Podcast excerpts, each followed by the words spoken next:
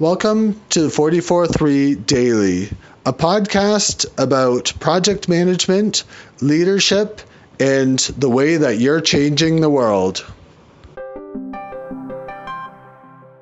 If you do not act to execute the plan that you have determined, you will have no forward movement. As a leader, your job is to ensure that action is happening, that the action that is happening is directed towards the right goals, and that the action does not result in harm to the organization. When we get into our projects, it is very common that we mistake activity for action. The most common response to the question, How are things going? is, I'm busy. Being busy indicates that there's a lot of activity in a person's life, but it doesn't tell you that there's any good action towards a specific goal. Imagine that you're starting a business. You might work on getting your website going, your email automation working perfectly, and your CRM set up in a way so that you can record your customers' information and up to 30 custom attributes that you have defined. You have a fantastic amount of activity under your belt, but your business plan that says in the first month you need to sell to three customers has been left in the dust. If you haven't made a single sales call, you haven't taken the action that was necessary to succeed. Stop thinking about your busyness as an indicator of the action that you're taking.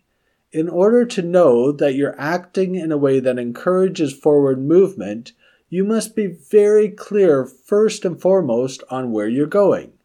You must know what you're trying to accomplish and how you expect to get there. Then you must take your first step towards getting to the first milestone on that journey. The first step is your first action, which will be the foundation for your next action, and so on, and so on.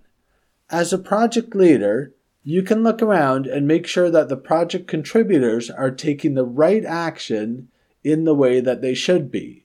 You should also be sure that even as people are taking action that's indicated on the project plan, they need to be focused in the right direction.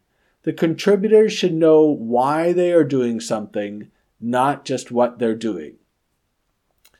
As you're working towards results, you must also be sure that the action that's happening isn't in some way eroding or harming your organization. Sometimes the actions that people take seem very positive and good, but in some way work against the organization or just aren't in line with the vision and mission of the organization. You must ensure that people know where the project is focused and where the organization intends to go and has its focus. Action is a necessary ingredient for a successful project. If you don't act, you won't be executing your project plan. And as a project leader, you must ensure that there is action, that you're focused in the right direction, and that the action is not causing harm to the organization.